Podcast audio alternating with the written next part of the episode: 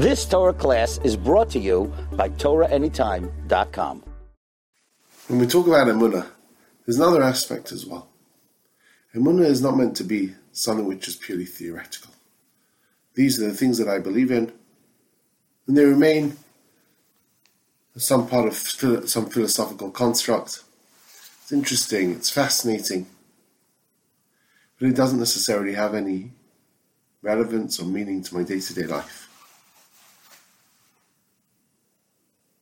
Rather, Emunah is meant to be a lived experience of literally bringing Hashem into our lives, walking with Him, feeling His presence, and feeling safe and secure. It is this feeling of security that we call Bitachon. And whilst it's true we could spend hours and hours and hours to try and scratch the surface of this idea of Bitachon, at least to mention it, to remind ourselves of it. It's really, really important.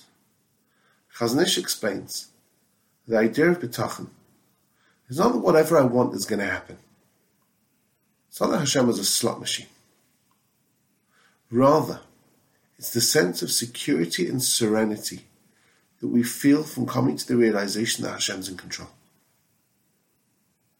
That means whatever happens is part of Hashem's plan. I might think X needs to happen, and I can daven for it, and I can want it, and I can really feel it. But on the other hand, Y happens, and it wasn't the outcome that I desired. I don't have to lose hope. Actually, the opposite is true. There's a sense of calmness and serenity from realizing that Hashem's in control. Hakol bidei Shamayim. Yes, of course, we have free will, but we don't have freedom of outcome.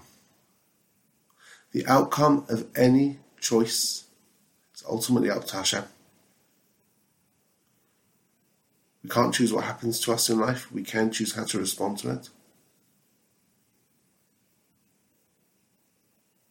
And the real deep recognition that as we walk through life, the events that we encounter are part of Hashem's plan ought to fill us with this sense of security. Vilna Gaon refers to it as kigmul alei imay, like a nursing baby on its mother. Doesn't need to worry where the next meal is coming from.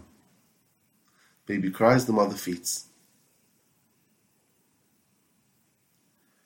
To feel that Hashem is taking care of us through thick and thin. Our lives are full of ups and downs. That's what makes life varied, interesting.